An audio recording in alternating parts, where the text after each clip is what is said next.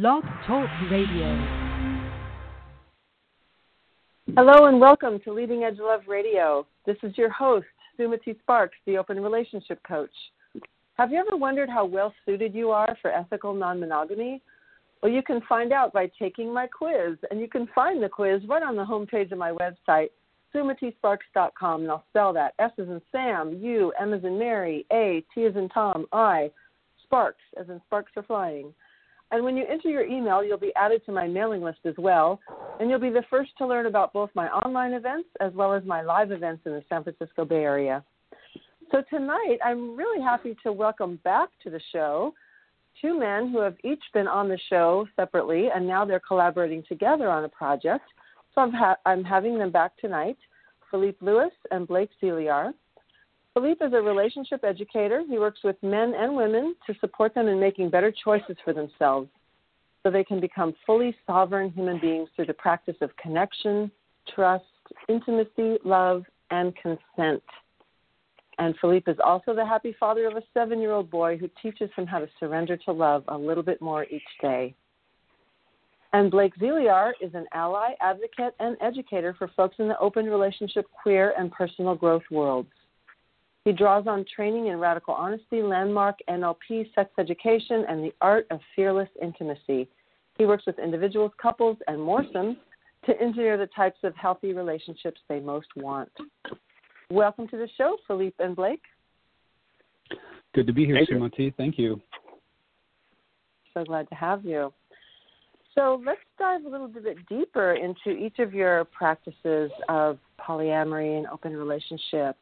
Um, we talked about it before on the show, but since you are stepping into a collaboration, creating a course, and offering for our community, um, let's dive a little deeper and um, start by Blake. Tell me what are some of the most profound lessons you've learned from being in your own polyamorous and open relationships?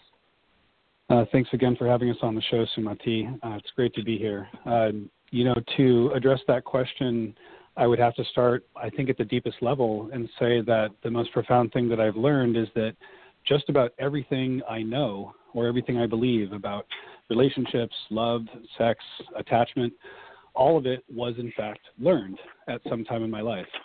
Um, I noticed uh, as soon as I started practicing polyamory that the stresses and challenges presented by this lifestyle were shining a really bright light on all of the areas of myself and how I relate to relationships that I was unaware of. And it began a very deep exploration into asking myself, why do I believe what I believe? Why do I want what I want? Are these choices that I actually made, or are these notions about what a relationship should be that were handed down to me? So I think the most profound thing that I've learned is that everything can be learned and everything can be unlearned if, if it doesn't resonate with our deepest values. We can challenge those things mm. and toss them out where they don't fit. Mm, that's beautiful. Can you give us an example, a specific example of something that you had to unlearn and kind of relearn? Certainly. Um, one thing that I had to unlearn was the idea that uh, love is a zero sum game. I think we were all kind of raised in a culture where we have been taught to believe that if someone is getting uh, some of your partner's love, then that means you're going to get less of it, as if there's only so much love to go around. That's what zero sum means. And it's kind of a scarcity mentality uh, for looking at, at love and relationships. And what I came to understand is that love is, in fact, abundant, um, that it's all around us. Everywhere that we look to create it, we can find it. And the idea that there is a shortage of love just didn't actually resonate with what I was seeing in the world and feeling in my heart. And yet there it was, standing out as a belief that I used to hold. Um, so I was able to challenge that belief and replace it with a better one for me. Mm, that's a great example. Thank you so much. And Philippe, how about you? What have been some of the deepest lessons you've learned from being poly? Oh, I think uh, um, I I used to I used to hold that um, that I could be everything and uh, everything and anything for um, for all the people I want to love. And what I've come to realize, um, and, and that also came with parenting, is that is that even though love doesn't have any limits, there are actual limits to the amount of attention and the amount of time and the and the amount of displaying of love that we can uh, that we can do with each person. And so mm-hmm. so in mm-hmm. a sense, yes, we you know I can have ten lovers, but there's a limit to how much time I can get I can give to each of them, and it would be the same thing with kids. And so so I've come to realize that it's and that it's important to um, to have good boundaries, and it's important to have a, a good sense of what what kind of relationships do I want to create with each of these people, and um, and how much um, and how much attention and how much importance I want to give to each of them, because that's going to allow me to create something deeper and something to uh, uh, something deeper and something uh, more uh, more rich. And so I've got this sense of like I have a dance card, and at some point my dance card is full, and if I try to fill it with more, all my relationships will suffer to some degree. Right, that's a good point. So love is not a zero sum game, but time is. that's right. And so, how did your practice of open relationship change when you had a child? Because I could imagine that took up a lot more of your time than you that's had experienced before having a child. Well, um, you know what's interesting is when I started having a child, and actually even before that, I would tell people that uh, that that having having children and uh, and having multiple lovers, it's not that different. There's a a lot of the same skills that come along with, and I think we we talked about this when I when I did our previous call with my wife Paget, is that um, uh, is that a lot of the skills that you have to develop when you have kids are similar uh, skills that are similar to what what you want to develop when you have multiple lovers or multiple people that you care about at a very deep and intimate level. Uh, you have to you have to manage your time, you have to manage your schedule, you have to manage attention, you have to manage expectations. Um, it, and it's actually harder with kids because they come up they come in the world in some ways it's harder because they come in the world and they don't have any sense of boundaries. You know, they want more, and if you give them more, they'll take more. Um, and then at some point they start at some point they start to realize, oh, I can go off into my uh, off to my own, uh, off on my own, and do my own thing, and that's that when that's when things change. Um, versus having adults that you're engaging with, and with these adults, you can have conversations around boundaries, around scheduling, around attention, around what what is it that they want that they're not getting. And with kids, they don't necessarily know that until much later. Uh, but it's similar skills, and these skills are, are important to develop in order to gracefully engage with multiple people at once. And it's kind of like trying to be on the dance floor and trying to dance with multiple people around the dance floor while they're dancing with other people and keep track of them. And these skills are um, these skills can make a big difference around how successful uh, someone is um, in their engagement um, as an open or a poly person. Mm-hmm. Yeah, thank you. And I'm just going to get right into it because this is making me think about, you know, I've been thinking a lot about privilege and race and income levels and how that intersects with polyamory and how it's really kind of a privileged lifestyle because it does take more time. If you're working all the time and you're really stressed out trying to pay the bills every month, you can barely have a healthy relationship with one person, let alone have the energy and time for more. So, have you found that in your life there's been times that you've had more financial freedom, which has allowed you to have more relationships, versus other times where you've had to pull back because you simply don't have time to nurture the other relationships? Either one of you, if you want to share about that. Go for it, Philippe. Um, I, you know, the first thing that came to mind is people have been cheating since the dawn of times, regardless of how poor they are. and so, so if you look at cheating as a as a sort of the the the, the non-consensual version of polyamory, well, it's been happening. So, so I, I think that's uh, the the privilege that uh, that people with uh, with solid income have is that of course they don't have to worry about making extra money, and so so making money doesn't take as as much time. Um, but of course, somebody could be really driven, and you know, and they might be traveling all over the world. They might have lovers all over the world. Um, so I, it's not clear to me that privilege really plays a clear role. But at the same time, um, and I'm bringing back to parenting again. I, I feel like having a child really does uh, call for a lot more attention, and it's made me um, be a lot more careful about where I spend my time outside of family and outside of my primary relationship. So now I only have one lover, uh, so I give my attention to her, to my wife Paget, and to my son Phoenix. And that feels like, in between that and career, it feels like my dance card is full. And I see it people who are mm-hmm. single mm-hmm. poly single, as they call it, and they seem to have, a, a, you know, a rotating palette of lovers. Uh, and I can't imagine doing that. Uh, it just feels like too much, and it feels like I wouldn't have a chance to really dig deep with anyone. Mm-hmm. Mm. Thank you. One of the things and so, Blake, are you willing me, to share? Yeah, go ahead. Yeah, yeah. Thank you.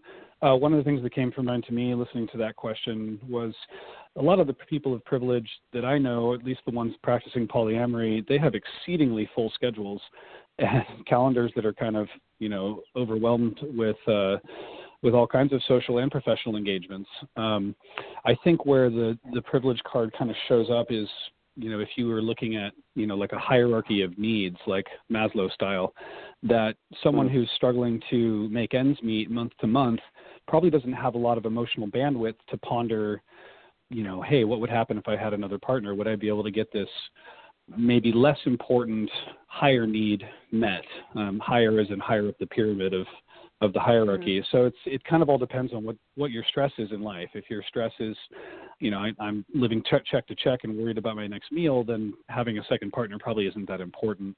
You know, if if that part's pretty well covered and your needs are a little bit more about self-expression and self-actualization and maybe getting a, a particular kink met or having someone to go do particular activities with that you're um, your main partner is not so into, you know, then polyamory presents itself as an avenue of exploration. Right. And also the time to take all the personal growth workshops that we take to learn the communication skills and um, the emotional healing that needs to be done to show up in the way that we show up. So I'm just yeah, feeling gratitude for all the resources Agreed. we've had. Yeah. So let's move on to um, talking about some of the the keys to making great, happy, joyous, open poly relationships work. Um, Blake, would you like to talk? I think are some of the most important points to making relationships happy and passionate and joyful. Mm, I'd be happy to. Uh, I think the, the most fundamental building blocks are communication and honesty. And if I could expand on each of those a little bit, communication is not just talking and processing and you know laying out resentments and things like that. There are skills to communication, like how do we communicate from a place of authenticity that is owning our own experience rather than making someone else responsible for our experience. The you know quick and easy example of that is using I statements instead of you statements. Um, and that is you know one of several different communication techniques that will very much um, help the, the practice of open relationships. From the radical honesty discipline that I've worked with, there is um, practices of expressing most of your internal experience where it is relevant to another person. So that could be um, expressed as being transparent with just about everything that matters to you and not really holding back any feelings or wants that are real and alive for you. And I think a lot of people in relationship kind of, you know, they, they pick and choose what they're going to tell their partners a bit. Um, and, and maybe, you know, won't bring something up until it's really important or really relevant to the situation at hand. Um, and so that style of communication, you know, is a nice segue into the other kind of key pillar that I was talking about, which is honesty um, and transparency as well. Like, you know, one of the things that I learned a while back is that the more information I give my partners about my internal experience in a timely way, um, the more time they have to ask questions and adjust to what occurs as a new reality. So, an example of that is, you know, if I meet somebody that I'm attracted to and I think they're really interesting and I'd like to see them again, I'm going to be better off telling my partner, "Hey, I met someone really interesting today," than I will be if I wait, you know, weeks down the road to tell them that there's someone new I'm excited about. mm-hmm. Because it, then it comes a bit out of left field instead of kind of just a proactive process of giving your partner a window into your internal experience. Um, and so that's that's how communication and honesty have evolved for me is really getting in a, a proactive habit of noticing what's going on for me and finding a way to articulate it to my partner that's um, available to them and, and can generate some curiosity between us. Let me just dig a little deeper there. So, when people are new to polyamory, and let's take that example you just gave. So, you tell your partner, I met someone new, and I'm, you know, I'm curious about exploring something with them. I don't know where it's going. It's there's just a little flicker there, and I just want to let you know mm-hmm. right off the bat before it gets really serious. Um, mm-hmm. And then, if your partner has some kind of a reaction to it, like they feel jealous or scared or angry, blaming you, whatever, they have some kind of a trigger or reaction to it. What is the the secret or the key to so you've shown up and you've communicated responsibly, you've communicated in the way that your relationship made an agreement around how you're going to communicate, assuming that, that your partner wants you to tell them when you first meet someone. Um, and then your partner still reacts. So, mm-hmm. how people who some people tend to be really codependent, so they're afraid to tell their partner about it because they're afraid of their reaction. Do you know what I mean? So right. how do you dance with that? um, well, dancing with codependency might be slow dancing in a burning room, if you're asking me. um, but that being said, um, it's you know it's a practice, like moving from a type of relationship texture that is somewhat emotionally dependent to one that is more secure is um, a process of learning what insecure and secure look like and identifying within yourself where you're responding from a place of anxiousness or avoidance and um, being able to name that without being afraid of what it means about you. Um, I mean, that's that's kind of a big statement right there, but that is really the the type of growth that is available to people who really challenge themselves to grow in relationship. And that doesn't have to happen inside of a poly or open relationship. That could happen in a monogamous relationship too. Um, but I think the path of becoming happy and secure in open relationships necessarily includes that kind of investigation. You know, what are my emotional dependencies and how do they play out? Um, to address the example that you were going with originally, if you come to your partner and say, Hey, I met someone interesting, and they have a strong reaction to that, the best thing you can really do is remain upright and listen and hold space for them to have their reaction. And don't let that reaction necessarily overcome you. Like you don't have to take it on as your problem. It's really a set of feelings and reactions that your partner's having and you can get curious about that too. You know, what's coming up for you now? What does this remind you of? Is this you know reminiscent of a time in the past when you felt insecure or when you got hurt?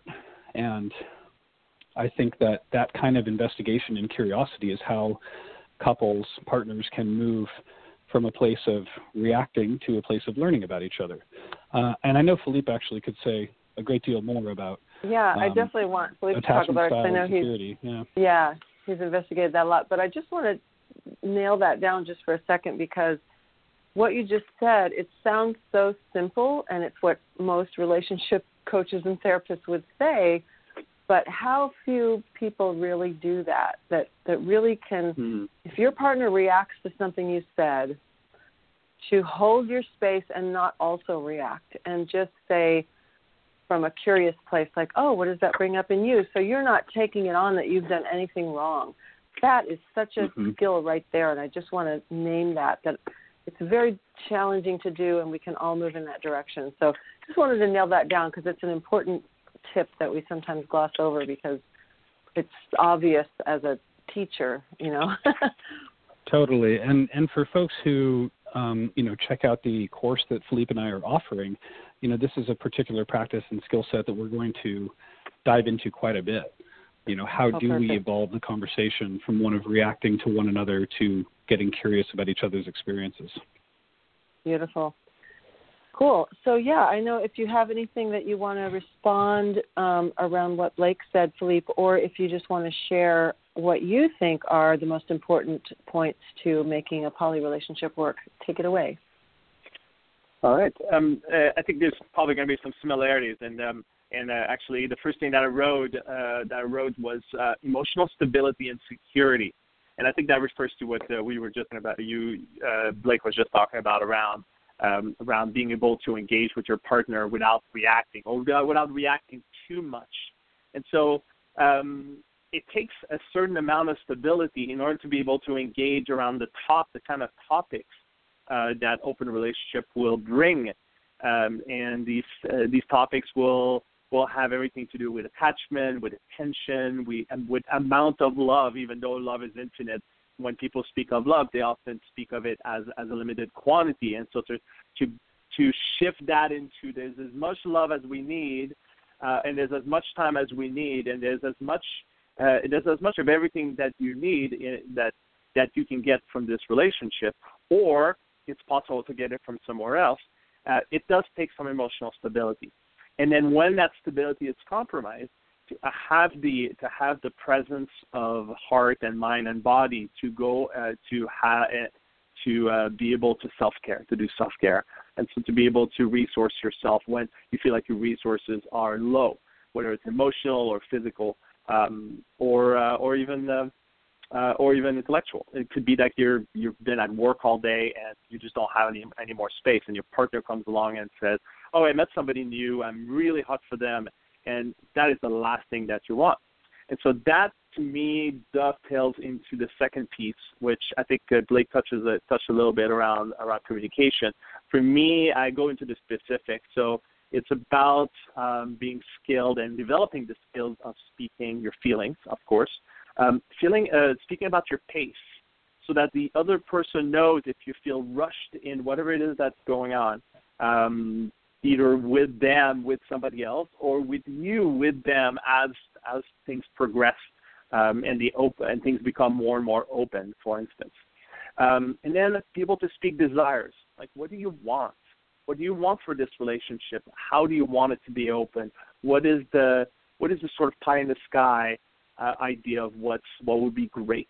Uh, because uh, and, I, and that's the first question I ask each of my clients is uh, or my, or any couple ask each of them like what's your motivation for being open and um, and I and I suggest that each person needs to have a a selfish reason to want to be in an open relationship or a poly relationship. It, it can't be oh I want to be open for my partner. It has to there has to be a selfish reason because without that selfish mm. reason it might just happen that it, the, the whole thing might fall apart if you're pissed at your partner or if you're having a difficulty um, in finding an agreement. And so having your own mm-hmm. sense of why you want to do this is important. Beyond that, knowing what your needs are, which is so often it feels like you have desires that are really needs. If they're not met, it will eventually eat at you or it will eventually break you down. And so those are needs. These are things that are non negotiable, that need to happen at, at a certain level or to a certain degree. And without these needs being met, we revert to uh, lesser, sort of lesser beings. Uh, like in the the hierarchy of needs, the Maslow's hierarchy of needs, if when we don't have the the, the our lowest needs met, lowest uh, or lower needs met, we we revert back to that level uh, in order to get that met. Um, and then the mm-hmm. last piece is, uh, is boundaries, being able to speak your boundaries, speaking, which relates to needs as well, because we, the, re- the real reason why you have a boundary is so that a need, uh, a need for a particular level of safety uh, needs to be met. So that to be able to speak about this and engage with it in a in a calm and rational way uh, is very important uh, because it also supports the emotional stability that I mentioned.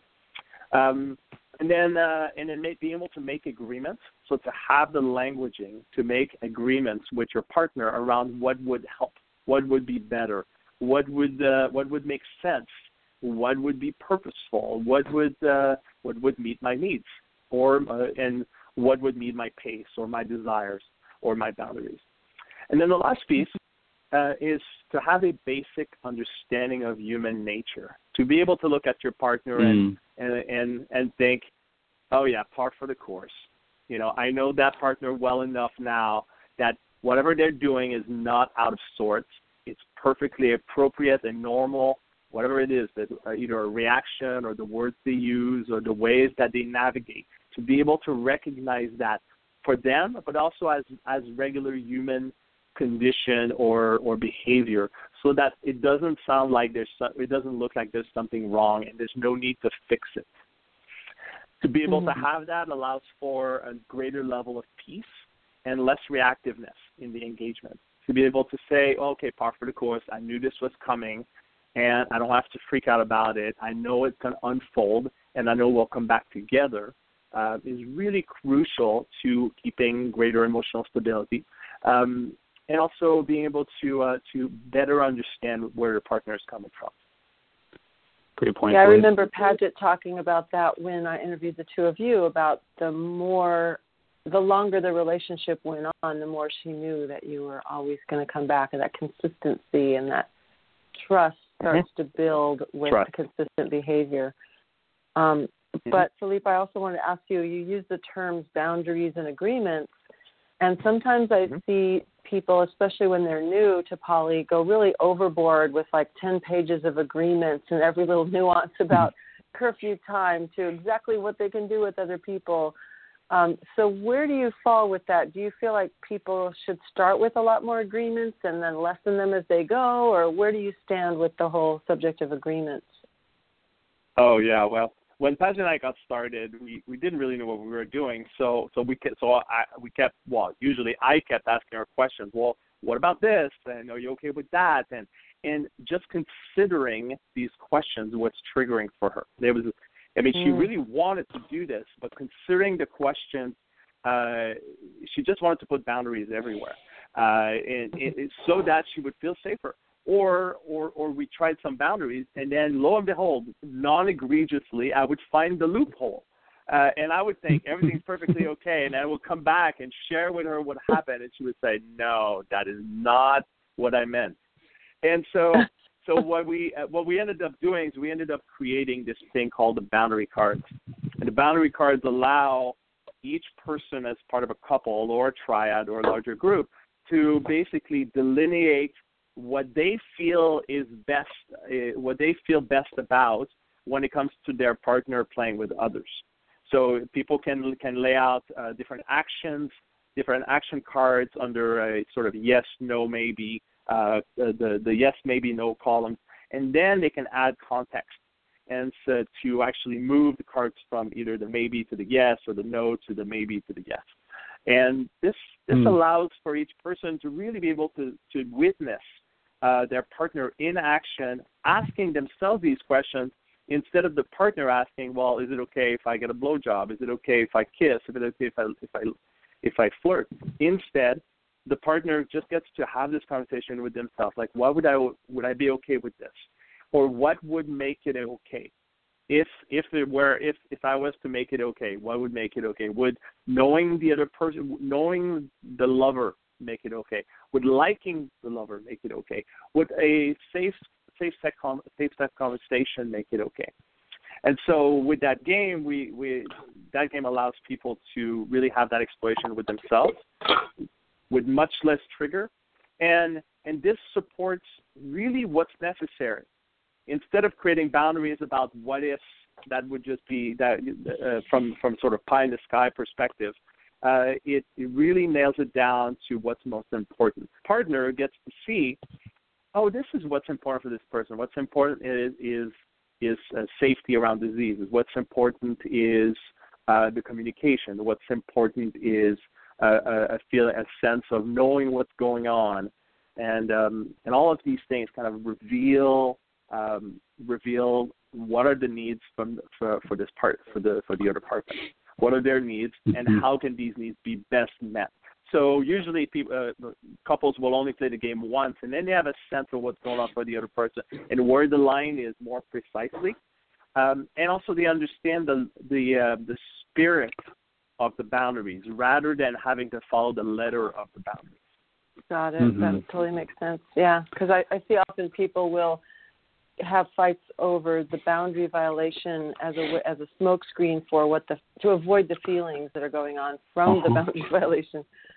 Um, but totally. before yeah. we continue on, I just want to say if for people who are just joining us, you are listening to Leading Edge Love Radio, and this is your host, Sumati Sparks, the open relationship coach at sumatisparks.com. and we're speaking with Philippe Lewis, the relationship educator, and Blake Zealear, um, also an educator for folks in open relationships. And uh, they are talking about um, the fabulous things about polyamory, how to make polyamorous relationships work. And uh, Philippe was just talking about boundary cards. Um, if you have any questions for Blake or Philippe, feel free to call in. The guest call in number is 657 383 1132. You won't interrupt us. You'll just be put on hold and we'll grab the call when, when there's an opening. Um, but I want to ask you before I go back to Blake, Philippe, do you still sell those boundary cards? Are they on your website?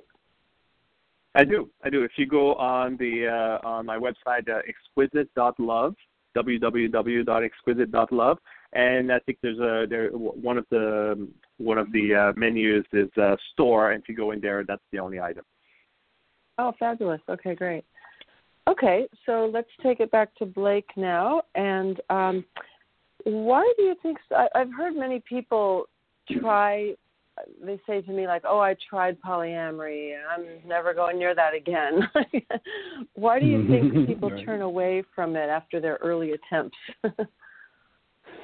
uh, good question. Um, I think the short answer is fear and insecurity.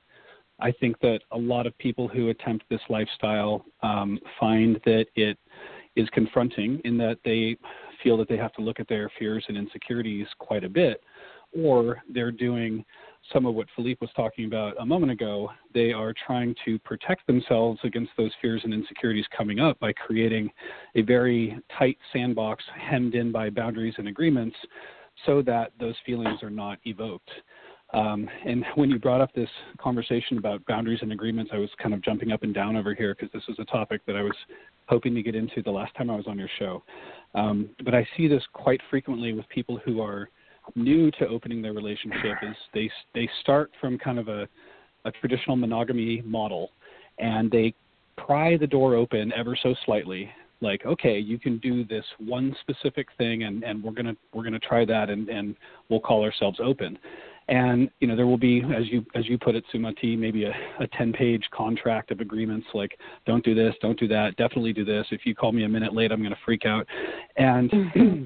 those that type of structure it, it seems logical. It seems straightforward that the antidote to feeling fear or feeling insecurity is more control that's a pretty straightforward bit of logic but what i have found is that the more rules you have in place around what individuals can do with their agency and their freedom and their individuality, you're kind of just creating a, a space surrounded by tripwires.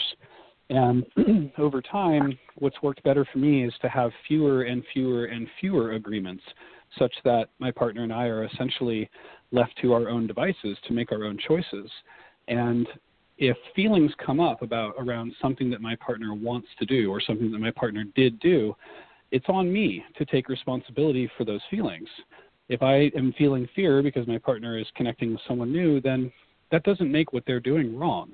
And it doesn't mean I have to control it or put, you know, put a stop to it. It just means that what they're doing is evoking a fear. So what's worked better for me over time is to use those moments um, where a little you know alarm is going off as an opening to learn more about yourself. You know, why do I feel this fear? Why am I insecure in this particular way? Is it my partner's actions? Is it their partner's actions? Or is this just some old piece of programming that's getting bumped up bumped up against? Um, and in my view, it's usually the latter. More often than not, people act with best interest at heart, and I think you know, by way of like kind of some simple teachings like the four agreements, if we assume that just about everybody, particularly your partners, you know, people people who love you, are acting with their best intentions and your best interest at heart, then it's kind of hard to believe that they are deliberately trying to stoke your fear or stoke your insecurity. But a lot of poly people don't operate that way. Um, they are uh, they operate on more of like a a permission protocol where they're only going to feel safe letting their partner do something outside the relationship as long as they're the ones granting permission for that to happen. And again, that that idea makes sense, but I think it's fraught with with trouble, um, because it, it also creates a power dynamic where one person's agency is in the hands of another's. Mm-hmm. Right. Uh, no, so Philippe, I just was speaking with a woman today who is about 40 years old, and she's starting a new relationship, and they're going to be open. And she was borrowing a jealousy book from me, and she was saying that she almost gave up on polyamory because uh, so many men, she dates men, um, so many men came to her when they were just trying it out, and she didn't feel like they could show up with presence with her, um, and she felt kind of cynical about it, but she's giving it another try. So I told her, you know, that the key is to slow down and be very deliberate to make sure that the people you're going into relationship with have the skills that you need and can show up for you before you dive into NRE and then six months later realize that this person's a flake. So, what kind of advice would you give somebody like that who's been hurt in the past from flaky poly people? um, it was great. It's, it's great because uh, the, the the thing you said about slowing down was the first thing I was going to say. Um, but before that, I think it's uh, I think it's important if you get together with someone and you and you want to have an open relationship that um, that that you don't jump in head first. I'm a big big proponent not just of slowing down but of baby steps. Because here's the thing with baby steps: you you you do one tiny little baby step, everything works great. Ah, you feel much better. You feel like wow, I did something and it worked out. And then the next time you do another little baby step, and and then you look at each other and you're like, wow, we could we nailed that one. That feels good. And in doing the baby steps, you build trust. And I think people forget that that to do this kind of complex emotional, physical, sexual dance requires practice. And I, and what I tell people is you can't do something fast that you haven't learned to do slowly. Mm. You can you can try. You might get lucky. You everything might be fine, but then the next time you do it, you realize, oh no, I haven't I haven't really learned how to move with this person emotionally, sexually, physically. That that I know what's coming when uh, when something un- unexpected appears. When things are expected, uh, you, uh, you you you can handle it. But when things are unexpected, is where the true test of your skills and your abilities and your qualities actually come up. And and and mm-hmm. it's in going slowly with someone first, and really having all the conversations and doing all the things that uh, the where where you basically keep checking with each other that you get to learn when when something goes goes wrong you get to say hey something is going wrong but we're not we didn't make such a big step that we're going to hurt each other in a big way oh okay now we can mm-hmm. just take a step back and re and reassess. So i'd say first of all don't jump head first. Go go out and and do simple things like flirting like expressing to each other uh, uh feel people you're attracted to. And in fact that's that's going to be part of the course where there's going to be there's going to be a section where people will will learn what these steps are going to be for them in some ways um, and they're going to be able to tell each other okay well you know what what do you think we should do next what do you think we should do next too many couples jump in head first and they say okay well now you can sleep with your people i can sleep with my people and then they basically get in over their head and the and the whole thing breaks down and they and they say well, I'm never going to do that again.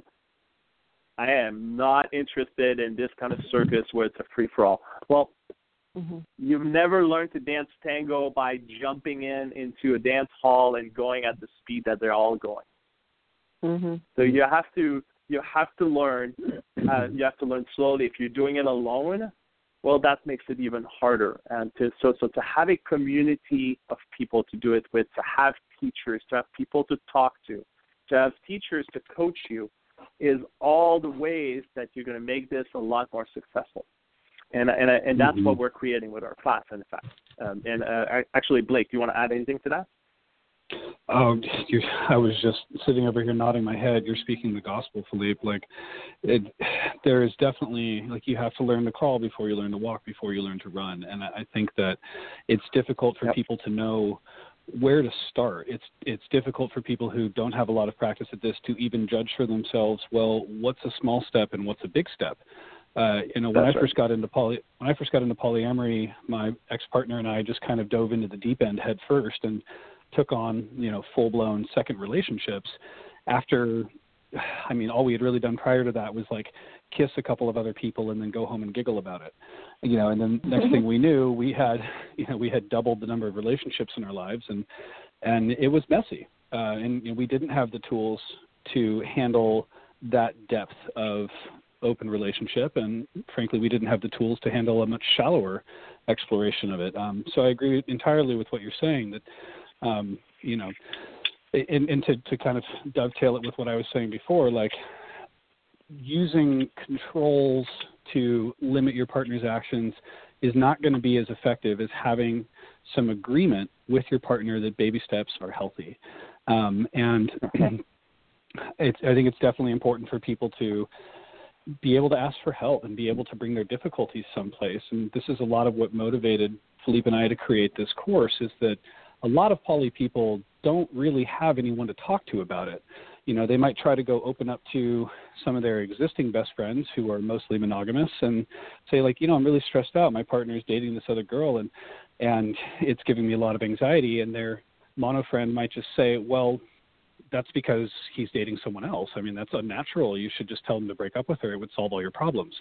You know, I, I mean, and that's that kind of lack of support doesn't really help poly people grow um, because they, like everywhere they look, they're being kind of told that what they're doing is ridiculous.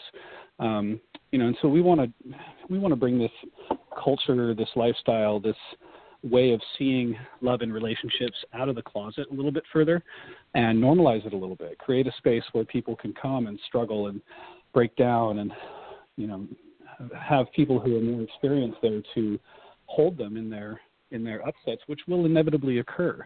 Uh, you know, even as even as people matri- matriculate through the course that we're going to build, I anticipate that they will do the assignments that we give them, have some challenging conversations with their partners, and come back and be like, okay, we opened up a whole can of worms here. And, you know, Philippe and I will probably smile and go, all right, great, let's unpack it. Um, but that's kind of the point of, of getting some support and getting some education about all this is it can lead you to really exploring what it is you want to say yes to. Mm-hmm. Thank you. And so I think I have kind of two questions here that kind of can be rolled into one. Um, this feels like so much work, and a lot of people might hear this and go, "Why? Why are you going to all this trouble?" So, so do you see polyamory as kind of a spiritual path, or like, why should people bend themselves into a pretzel to make this work? And also, my other question that kind of rolls into this is have you seen breakdowns between partners turn into beautiful connecting moments? Like on the when they get to the other side of it do they get to a deeper place? Mm. yeah great questions. Uh, mind if i go first on this one? Yep. go ahead. Great. Um, so i heard you say like why would you wind yourself into a pretzel trying to figure out how to make this work? For me it was really more a matter of unwinding myself from the pretzel that i was kind of born into. And, and and this is kind of what I mean when I say that uh, I think of polyamory as a spiritual path, is that so many of us were conditioned to believe all the things that we believe about relationships, and for a lot of people, that set of norms doesn't feel natural. It feels like you are confining yourself or bending yourself or contorting yourself into some shape that you're expected to be in so that you can you know remain in a viable relationship. And that was certainly the feeling i was having prior to opening up was like hey you know i have all these these desires and these all these people that i'm connecting with and it feels weird to just artificially limit them to a platonic space when that isn't the energy between us. Um, and so if we define spirituality as um, you know being in touch with that which moves through you you know what was moving through me was a genuine feeling that love is abundant and that um, humans are basically put here to connect with one another and that such beautiful openings and learnings and transformations can occur by way of connection that to arbitrarily put limits on yourself and, and indeed on your partner's ability to connect with people is is unnatural and so what was moving through me was um, i guess you could say a, a calling toward a more aligned way of being. And so the work of getting happy and secure in my open relationships has been one of aligning my beliefs and my values with that which I feel moving through me from deep within. And so that's that's really been my motivator and, and the thing that has driven me to, you know, take on the big challenges. Um, and then to, you know, drive that into your second question, when breakdowns can turn into breakthroughs, I think is one of the most beautiful things that can happen in any relationship. Um, and with enough practice, you know, using the example that we we had at the beginning of the show, if your partner comes to you and says, "Hey, I met this interesting new person, and you know, a little bit of chemistry is there," you could, you know, your partner might respond to that with a really strong reaction, one of you know, anger or fear or mistrust, and you can use that as an opening. You can use that as an opportunity to to figure out, like, okay, my love, what's coming up for you here? What is this reminding you of? What is this evoking for you?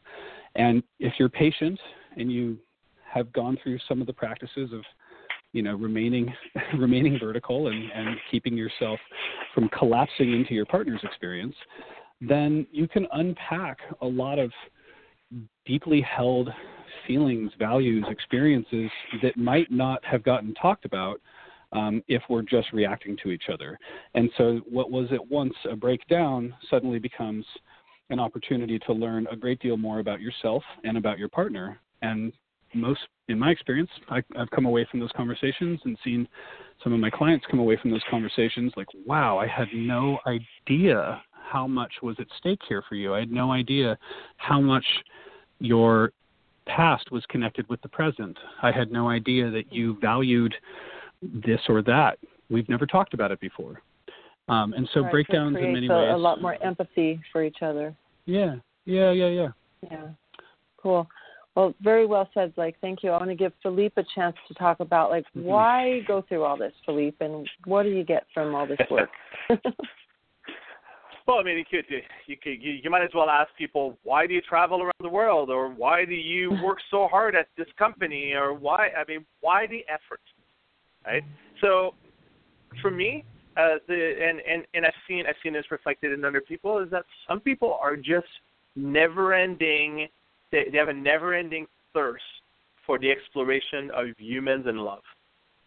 They just mm. love it. They just they love mm-hmm. engaging with other humans at multiple levels, not just chit chatting at the coffee shop, but they they either they love sex or they love the emo- they love exploring emotional connection. They love exploring consent. They love exploring um, remote corners of themselves and each other, um, and and doing this as safely as possible. Uh, I mean, why why do people like BDSM? Uh, and for some people, it looks just like a bunch of people hitting each other. But but if you talk to these people, they say that they say that these experiences guide them to places they ne- they never even thought were possible, places of surrender and places of of ecstasy and places of discovery. For me, I've I've often heard that that one person can't meet all of your needs, and I think that's p- part of the reason why people do poly a lot, do an open relationship. They feel like this one person is not able to meet all their needs, so they go out and they go find other people to meet those needs, and then you have sort of a, a sort of a web of people meeting all of your needs together. But I have another perspective on top of that. I believe that with in the same way that with each uh, with each dancer I engage with, I engage with, a new version of a dancer arises in me to meet them. I think the same is true for as a lover. When I meet somebody new, a new version of the lover arises to meet their them as a lover or as a or as any role that arises. And this new role teaches me something about me there's there's more of me to go about to go around after I engage with this new person, because my partner, as amazing as as awesome as they are, they bring out a particular version of me, but not all versions. And so, and the same is true with friends. But I think I think there's something really special about the intimacy of open relationships is that is that is that because the intimacy is deeper in some ways, because there's sexuality, because there's there's uh, emotional um, emotional there's there's deeper emotional feelings that arise that there's there's a greater richness of of uh, a personhood that emerges out of us in meeting this new person. Mm-hmm. So that makes Beautiful it all worthwhile to me. Yeah, and then how do you see breakdowns in relationships creating more bonding and more growth on the other side? The way I see it is every feeling in, in the same way that, that whenever you feel something in your body, it's because your body needs something. Like if you feel hungry, right, that's because you need food. If you feel uncomfortable, it's because you need to move or you need to exercise or you need to sleep. I think the same is true of feelings. And when you engage with people in, uh, where deep feelings arise, it reveals deep needs. And in revealing those deep needs, you're able to discover about yourself the needs that maybe were not popping up quite as much with this particular partner or another. And so you get to discover parts of you that uh, parts of you that have needs that haven't been met yet, so you can begin to do better care for yourself around those needs, and become a, a more um, a more fulfilled and uh, an express individual. Mm-hmm. Beautiful. So so the breakdown will, the breakdown will reveal the needs, and then the needs will reveal will reveal uh, what needs to change, and in changing that, you become uh, a greater individual as a result. Mm-hmm. Cool. And then Blake, if you want to talk about the course that you guys are creating, and maybe touch on some of the practices that you'll teach people um, about how to move through conflicts in the process. Um, we've got about um, eight, seven or eight minutes to go. So I want each of you to have a chance to talk about the program. So go ahead, Blake. Great. Thank you so much. So the, the course can be found at openlove.teachable.com. And the course we've created is, is called Open Love. It's a practical and spiritual guide to becoming happy and secure in open relationships. Um, and that would include polyamory, non monogamy, whatever kind of terms you want to use for your style. We're using open as a catch all term. It's going to be a 14 week journey starting the week after Thanksgiving and ending the last week of February. And we're going to have weekly calls, like live conference calls, um, on the video conferencing platform Zoom every Wednesday night from 8 to 9:30, which is going to consist of a minimal amount of like lecture type um, didactic teaching from Philippe and I. And I think the bulk of the calls will be devoted to question and answer and interactive discussion. Um, and each week we will be um, discussing what was uh, coming up in the previous week's reading. So the structure of the course is going to be guided by the book More Than Two, which is, uh, in my view, the, the best work we have on this subject, and a very thorough uh, exploration of what makes non-monogamy, polyamory, open relationships work. Um, so we're going to you know read through the book and then two or three chapters each week. We'll get together on the call the following Wednesday, discuss what was coming up for people, and there will be um, writing and conversation assignments to go along with the book, um, some of which are already included in the text, some of which Philippe and I are going to make up and add to the text. Um, as you might have guessed, Philippe and I both have many of our own ideas about how to do this well um, that are that are not necessarily covered in the book. I think it's a really wonderful practical exploration of of polyamory, um, and it'll you know provide practices like how to discuss boundaries, rules, and agreements, and what are the differences between them. So that that might take the the practice there might take the form of a conversation with your partner about what we mean by these different words, and you know trying to separate uh, for yourselves like what's a personal boundary and what's an agreement between us. Um, you know, and, and, then Philippe's boundary card game might be a practice that go goes along with that. Um, yeah, I think that that is a pretty good summary for right now. Philippe, do you want to add something to that? No, that's pretty clear. Well, uh, okay, yes, I do. Um, I think uh, what, what, I was mentioning earlier is is what we find is the is the, is the best learning environment includes a few uh, a few important elements. Uh, so first of all, it includes uh, it includes a community. To have a group of people uh, to to learn with is really crucial because it allows for conversation with a group of with a group of uh, with a group of peers, uh, where you get to you get to say, okay, well, we're all looking at the same topic. What, what do you think? What are, are what are aspects that you've got figured out that I haven't? And there, there, there, there's out of that there's support and there's share there's support and there's wisdom that arises. Um, there's also in the core uh, part of the course there's also coaching. uh, there's a possibility of either of us uh, coaching or potentially some of our guest teachers uh, will also be available for that. Um, and also, um, I think it's important that uh, uh, that people really uh, really feel supported in their efforts, so that when things break down, they don't feel like they're alone. So that's that's again a part of the community, and also a place to practice, a place to say, a place to say, well, I've tried this, and this is what happened, and and and I don't know how to feel, or I don't know what to do. And so I think uh, bringing community, a peer group, uh, one-on-one coaching, and also like the class in general, so where where people get to come more regularly together, uh, is going to create a uh, is going to create a certain momentum and movement. That doesn't mean that doesn't mean it's going to be rushing people forward, but it's going to provide that sense of movement so that instead of thinking, mm-hmm. well, maybe we're going to open when all the stars align and, and, the, and the moon is blue and all that good stuff. you know, they'll, they'll have a good enough reason to say, let's, let's try it. Let's see what comes up yeah. and let's see what happens. And we're not, and, and if we break down, it's not going to kill us because there's going to be all these people, all these teachers, and this, this, this path that we're going to that we're going to go down mm-hmm. on. And so it's like a, it's a journey, and yeah, uh, we're quick, inviting like all to, of you to join us. Yeah, yeah. Real quick, I'd like to add to that that we uh, we very much want to encourage folks to sign up with their significant others um, rather than just learning about this solo. So um, we have a $100 discount available to everybody who signs up with a friend or partner or partners. We're not going to discriminate how you label those people. Um, if you bring multiple folks to the table, we will happily give everyone uh, a discount to sign up. Um, and you can inquire about discounts um, by contacting me through the course page, which once again is um, openlove.teachable.com. Fabulous. I just want to add that we, do, we, we don't just want you to sign up with friends just so that there's more people. We want you to sign up with friends because to have somebody who's already part of your life. I mean, this is an online course, so you could be anywhere mm-hmm. in the world. So to have people that are close to you in your life to talk to about these things is going to make a massive difference.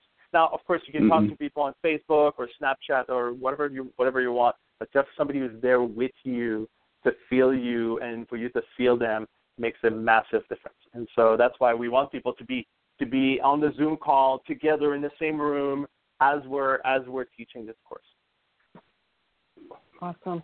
Well, I'm really glad you guys have put this together. I think it's really needed and it will really up level all of our skills in our community. And it's so important for us all to be practicing this in community because we don't have yeah the support of the larger default culture for this lifestyle. So the more community we can build, the better. So thank you for this offering to our community. And I hope everyone will sign up for that. Um, I'll put it in the show notes, the openlove.teachable.com website. I'll put that in the notes. And I really want to thank both of you for being on the show again. Um, best of luck to you. Thank you, Sumati. It's thank been you. great to be here. Thank you, Sumati. Okay, bye bye. So next week on Leading Edge Love Radio, we'll be speaking with Tom Schnetledge. Last name is a little difficult to pronounce, but Tom is an ex- expert at Poly for Seniors. And just think about how that makes you feel and the internalized shame and judgment we have about the elderly being sexual and being polyamorous and having thriving relationships. And let's bust through that paradigm and allow the senior people in our life so that when we become seniors, there'll be a trail blazed for us to continue to have beautiful, open relationships our whole life. So come on and join us next week at 6 p.m. Pacific time on Leading Edge Love Radio. We'll talk to you then. Good night, everyone.